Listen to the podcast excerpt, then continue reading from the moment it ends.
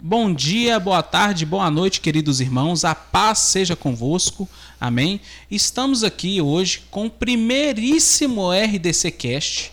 E o que é o RDC Cast? Né, vocês podem estar se perguntando. O RDC Cast é um projeto em conjunto do Departamento de Mídia com o Ministério RDC. E é com muita alegria que nós trazemos esse projeto para vocês, que ele se consiste no seguinte: nós vamos abrir espaço para os jovens frequentadores do RDC possam trazer mensagens de 10 a 15 minutos ali, mensagens curtas, mas que vão impactar a sua vida e que vão transformar a sua semana. Amém? Então toda semana a gente vai trazer uma pessoa diferente. Não precisa ser necessariamente pastor, tá fazendo ITQ. A pessoa, o jovem ali sentiu no coração de trazer uma mensagem de Deus, Espírito Santo, vai vir, vai conversar com o líder do RDC, o pastor Michael, ou pode me procurar também. Nós vamos ouvir a mensagem que ele quer falar e vai ficar à vontade aqui para poder fazer a gravação. E hoje é claro que não podia ser uma pessoa diferente do nosso líder do RDC, pastor Michael Ramos. Pastor, fala um pouquinho para a gente o que que é o RDC, como que funciona esse ministério. Boa noite, Pedro. Paz seja contigo. Boa noite a todos os irmãos e irmãs ouvintes. Que a paz esteja com cada um de vocês. Bom, bacana demais esse projeto, né? Primeiramente, glória a Deus por essa iniciativa. Eu tenho certeza que através desse projeto, muitos jovens e adolescentes vão ser alcançados também. O poder de alcance aumenta muito mais. Né? A tecnologia está cada vez mais avançada e nós temos que usar a tecnologia ao nosso favor. E essa foi mais uma ferramenta que Deus é, nos direcionou aí para que fosse usada para alcançar né, mais pessoas aí, tivesse um poder de alcance muito maior. Né? Com certeza. Primeiramente, muito obrigado pelo privilégio de ser o primeiro por estar estreando esse projeto novo aí. É uma honra para mim. Né? E o RDC, respondendo a sua pergunta, o RDC é o grupo de jovens e adolescentes. Nós realizamos um trabalho unificado entre jovens e adolescentes aqui da nossa igreja, que é a Igreja do Evangelho Quadrangular, no bairro Jardim Industrial. Nós somos pastoreados pelo pastor Márcio Antunes e pastora Valéria Antunes. Tivemos também a bênção deles aí, né, para estar realizando esse projeto, que é muito importante. Sabemos que sem a bênção do nosso Abraão, nada vai para frente. E é com muito amor que nós vamos dar início aí sim a esse grande projeto, para a glória de Deus. Amém. Glória a Deus. Pastor Michael, é uma honra também estar aqui te recebendo. É, eu creio que esse projeto nasceu no coração de Deus e veio para nós. E Amém. fique à vontade para passar sua mensagem. Agora eu vou mutar meu microfone e vou deixar o Espírito de Deus, Espírito Santo, transformar a vida das pessoas através da sua mensagem. Em nome de Jesus. Fique à vontade. Amém. Obrigado, Pedro. Então, eu estava meditando na palavra do Senhor e ele me direcionou para uma palavra que está lá no livro de 2 Crônicas, no capítulo 20. Nós iremos ler o versículo 1 até o 3. Vou repetir mais uma vez. Livro de 2 Crônicas, no capítulo 20, do versículo 1 até o 3, que diz assim a palavra do Senhor. Depois disso, os filhos de Moabe e os filhos de Amon, com alguns dos meunitas, vieram à peleja contra Josafá. Então vieram alguns que avisaram a Josafá, dizendo: Grande multidão vem contra ti da além do mar e da Síria. Eis que já estão em Azazão Tamar que é em Gedi. Então Josafá teve medo e se pôs a buscar ao Senhor e apregoou jejum em todo o Judá. Bom, meus amigos, é uma palavra que caracteriza muito com os dias que nós estamos vivendo hoje. Eu meditando nessa palavra, o Espírito de Deus me deu até a direção de ter a ousadia de dar um tema para essa mensagem, que é o que fazer quando não há o que fazer. A pergunta deixa um pouco vago, né? Mas, pastor, o que, que nós vamos fazer se nós não temos o que fazer? E é exatamente sobre isso que eu quero tratar com vocês aqui hoje, explicando que sempre tem o que fazer. Né? Voltando aqui para o texto, o texto nos fala um pouco da história do rei Josafá. Josafá ele foi rei de Judá, ele teve o seu reinado, durou durante 25 anos, começou a reinar ali com seus 35 anos de idade, né, e teve durante 35 anos, 25 anos, perdão, reinando, né? E o texto em que nós lemos, ele já está um pouquinho ali no final, quase no final já do reinado do rei Josafá. E o texto diz assim, que os filhos de Moabe, né, os moabitas e os filhos de Amon, os amonitas, e com algum dos meunitas, vieram a peleja. Em outras traduções aí vocês podem encontrar né, que vieram contra ou vieram guerrear contra Josafá. Então aqui eu já começo a entender o seguinte, que já eram três exércitos reunidos para enfrentar um exército, que era o exército do rei Josafá. E o texto diz assim, lá no versículo 2: Então vieram alguns e avisaram a Josafá, né, contando a ele o que, que estava acontecendo. Eu gosto muito, quando eu estou ministrando a palavra do Senhor, de contextualizar as coisas, né? Eu fico muito imaginando, na gira jovem falando, eu viajo na maionese. É como se eu estivesse adentrando mesmo ali no texto. Então eu já imagino ali o mensageiro, porque naquela época não tinha celular, não tinha mensagem, não tinha o que nós temos hoje eram pessoas próprias que, que eram enviadas como mensageiros para levar os recados às outras pessoas. Então ali chega um mensageiro até perante o rei Josafá e diz: Rei, hey, estamos mais ou menos lascados. Tem três exércitos que se uniram para vir contra nós. Três exércitos que estão vindo dispostos a destruir o nosso exército, acabar com a, com a, nossa terra, acabar com a nossa cidade aqui. E o texto vai nos dizer lá no versículo 3, então que o rei Josafá, ele teve medo. E aqui então começa um ponto chave dessa mensagem, meus amigos. O rei Josafá ele teve medo. Mas o, o que, que é o medo? O medo é algo natural na vida do ser humano.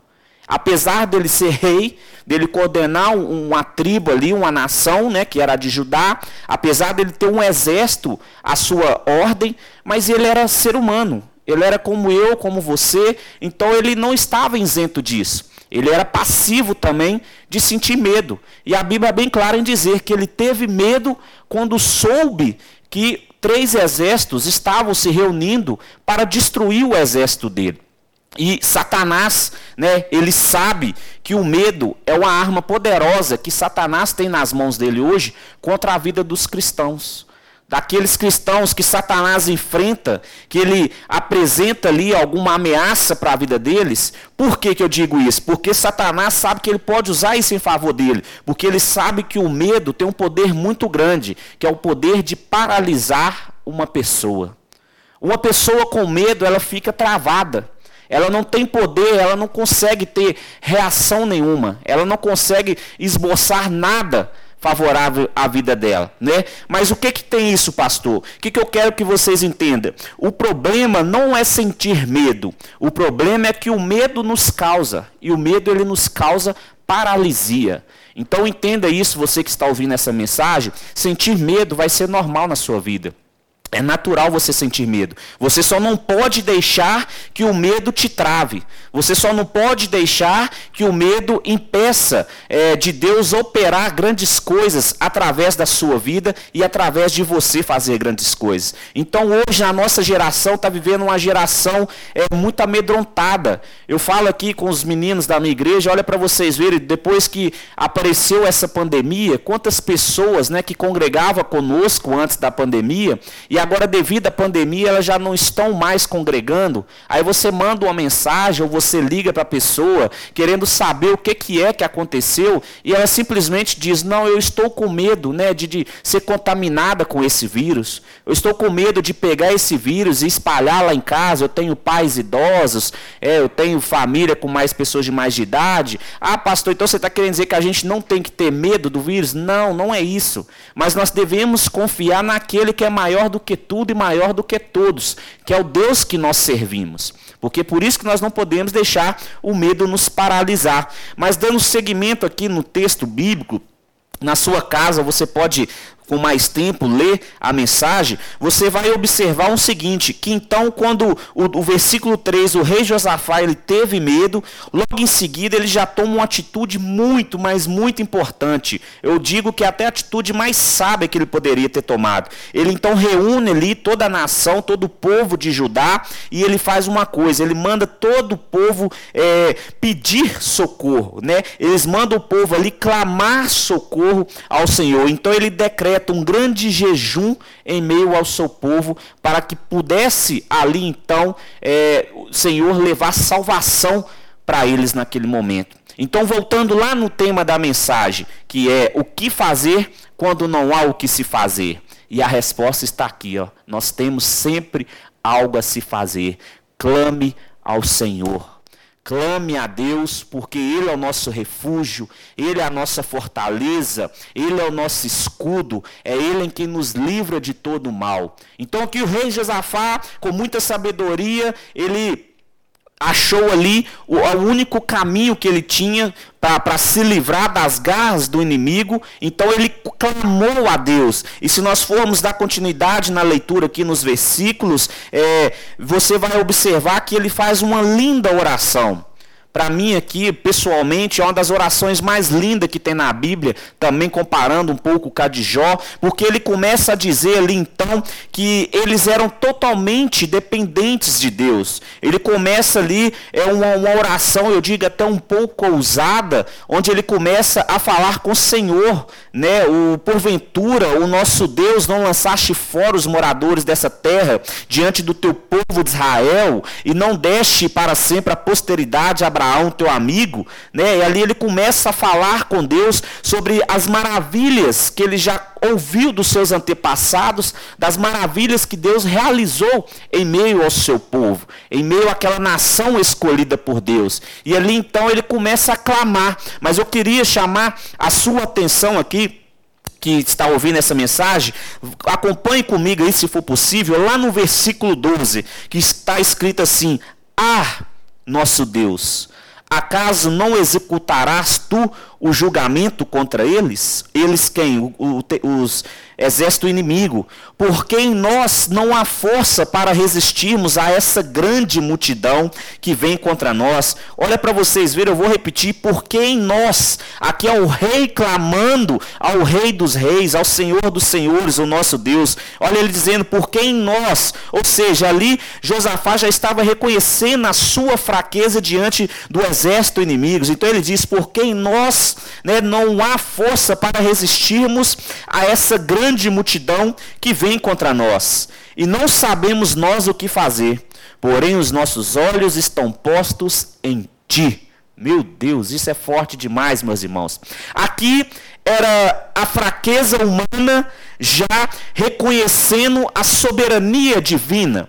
Aqui era a resposta de uma pessoa que se encontra num beco sem saída. Uma pessoa, quando ela fala, poxa, eu não tenho mais o que fazer, eu não tenho mais recursos, eu não sei o que fazer, então ele faz, ele clama. Aqui ele se humilha, aqui ele assume a Deus, Senhor, sem a tua presença, sem o Senhor em mim, eu não consigo fazer nada. Então ele vai lá e começa então a clamar ali aquele povo. Agora acompanhe comigo lá no versículo 14 que está escrito assim: Então veio o Espírito do Senhor no meio da congregação sobre Jaziel, filho de Zacarias, filho de Beania, filho de Jeiel, filho de Matanias, levita dos filhos de Azav. Olha para vocês verem, aqui o Senhor já começou a responder né, a oração do rei Josafá. De imediato ele teve uma resposta. E diz assim o Senhor: Dai ouvidos todo o Judá e vós moradores de Jerusalém.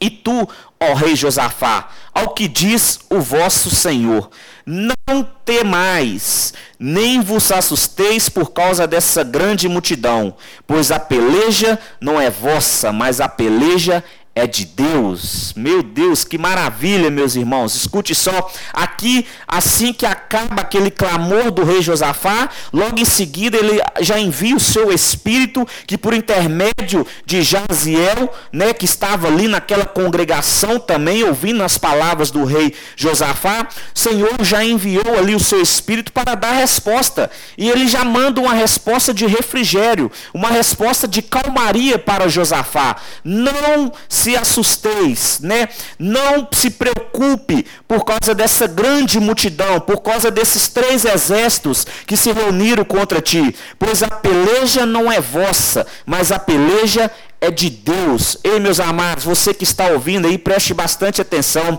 Deus manda eu te dizer aqui hoje, nesse dia de hoje, não vos assusteis por causa dessa peleja. Essa peleja não é sua, essa peleja é de Deus. O Senhor é contigo, é Ele que te sustenta, é Ele que te toma pela mão direita e que te diga: não temas, porque eu sou contigo. Glória a Deus. Aleluia. E mais adiante, lá no versículo 17, a gente pode contemplar um pouco mais da soberania de Deus, onde ele diz assim: Neste encontro, ou seja, nessa batalha, não tereis de pelejar. Mas observe que tem um ponto e uma vírgula. Neste encontro não tereis que pelejar, mas tomai posição. Aqui é uma palavra de posicionamento. O que que isso significa? Se Deus está falando que nós não teremos que pelejar, mas logo em seguida ele diz que nós tememos, devemos tomar posição. Aqui é mais ou menos assim: Deus está dizendo, eu sou contigo, mas não fique de braços cruzados. Eu vou fazer a minha parte, mas é necessário que você faça a sua também. E qual que é a parte que nós devemos fazer, pastor? A nossa parte é de sermos fiel a Deus. A nossa parte é de sermos temente ao Senhor. A nossa parte é de termos uma vida de santidade. A nossa parte é de termos uma vida séria, digna perante do Senhor. É a nossa parte de ter um posicionamento. Ou seja, aqui Deus está falando com eles assim: vocês, é, essa peleja é minha, essa peleja não é sua, né? Mas vocês precisam se posicionar para a coisa acontecer.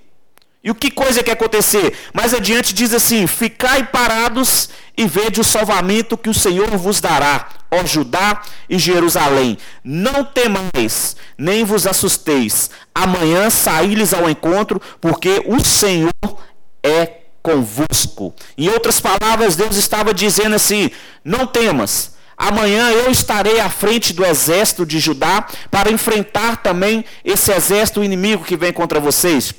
Mas vocês precisam se preparar, vocês precisam ir para a peleja, vocês precisam ir para a guerra, né? Aqui Deus está como se dizendo assim, não fique, não, vocês não vão ficar de braços cruzados, parados aí nas suas tendas, parados na congregação, mas eu vou com vocês. Então é necessário que vocês também se preparem para essa guerra. E aqui eu entendo uma coisa também muito importante, meus irmãos. Grave isso aqui na sua cabeça nesse dia, né? Deus ele não nos livra da guerra.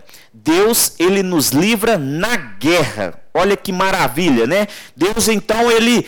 É, o próprio Jesus diz assim: que no mundo nós teríamos aflições mas que se ele vencer o mundo, nós também teríamos capacidade de vencer. Então aqui Deus está falando basicamente a mesma coisa. Ei, eu vou com vocês, eu vou guerrear contra esse exército inimigo, mas vocês têm que tomar posição. Vocês vão para a guerra como se fosse guerrear, como se fosse enfrentar esse, esses inimigos, mas eu serei com vocês. E se nós dermos continuidade aqui no conteúdo desse texto, nós vamos ver o seguinte: que quando o rei Josafá se, de, se prepara para enfrentar o, ter, o, os, o, exército inimigo, a Bíblia vai nos dizer que quando ele sobe lá bem cedo, que ele vai de frente lá ao exército inimigo, ele já vê que não tinha uma pessoa sequer do, do exército inimigo de pé.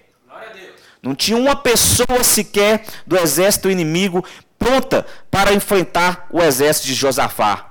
Eu começo até a entender aqui, né? Que deve ser daqui que saiu aquela música. Deus vai na frente, abrindo o caminho, quebrando as correntes, tirando os espinhos, ordena aos anjos para contigo lutar. Ele abre as portas para ninguém mais fechar. Ô, meus irmãos, entendam uma coisa: só Deus é que tem poder de fazer isso. Né? Só Deus é que tem poder de destruir um exército inimigo ao nosso favor. Amém? Então, meus irmãos, entenda outra coisa também. A nossa reação diante dos problemas é que será determinante para o nosso sucesso ou o nosso fracasso na nossa vida. A reação do rei Josafá aqui, de início, foi ter medo. Mas ele não abaixou a cabeça. Ele não aceitou que o medo paralisasse a vida dele. Ele não aceitou que o medo travasse ele. Então ele reuniu ali a congregação e buscou refúgio naquele que pode nos dar refúgio, naquele que pode nos livrar de todo mal, naquele que tem poder de fazer infinitamente mais por mim e por você. Amém? Então essa é a palavra que eu tenho para levar ao coração de vocês nesse dia. Que Deus abençoe muito a vida de vocês. Espero que essa palavra possa edificar não a vida de muitas pessoas aí, para a honra e glória do nosso Senhor Jesus Cristo. Amém? Forte demais. Então, vocês aprenderam todos aí que estão ouvindo que o que fazer quando não há o que fazer é a gente se entregar né? Realmente, né, pastor Michael, é a gente se entregar à vontade de Deus e confiar nele. Exatamente. Né? Que ele vai prover. É. Ele Se ele fizer, ele é Deus. Se ele não fizer, ele continua, continua sendo, sendo Deus. Deus. O interessante, Pedro, é porque na caminhada cristã a gente vê muito isso, né? É, as pessoas, quando acontece um, um, problema na vida, uma coisa complicada, vamos dizer assim, elas tentam todos os recursos possíveis. Elas tentam né, recurso financeiro, medicinal, com amigos, vizinho, algum parente, seja o que for. Isso é errado? Não. Mas se nós, como bons cristãos, nós temos que clamar primeiro a quem? A ao Deus. nosso Pai Celestial, a Deus. Exatamente. Se nós tivermos esse entendimento né, de, de colocar tudo nas mãos de Deus, ou até antes de iniciarmos um projeto, apresentarmos a Deus, consequentemente o resultado tende a ser outro, diferente. Amém? Amém. Então, pessoal, espero que vocês tenham gostado. Por favor, jovens, compartilhem, tá bom? Essa mensagem. Essa mensagem está disponível no Deezer, no Spotify e no Apple Podcast. Também pode ser ouvida diretamente no site. Espero que todos tenham gostado. Uma bom, um bom dia, uma boa tarde uma boa noite, independente do horário que você esteja vendo. A paz seja com todos. Amém? Quer dizer mais alguma coisa, pastor Maico? Não, amém. Só mais uma vez, né? é, que esse projeto venha alcançar muitas, muitos jovens, muitos adolescentes e aqueles também que tiveram oportunidade de estar ouvindo isso aí. Pedimos o empenho de toda a equipe, de todos os jovens aí da equipe do RDC, que possam compartilhar essa mensagem com o maior número de pessoas possível. Que Deus abençoe vocês.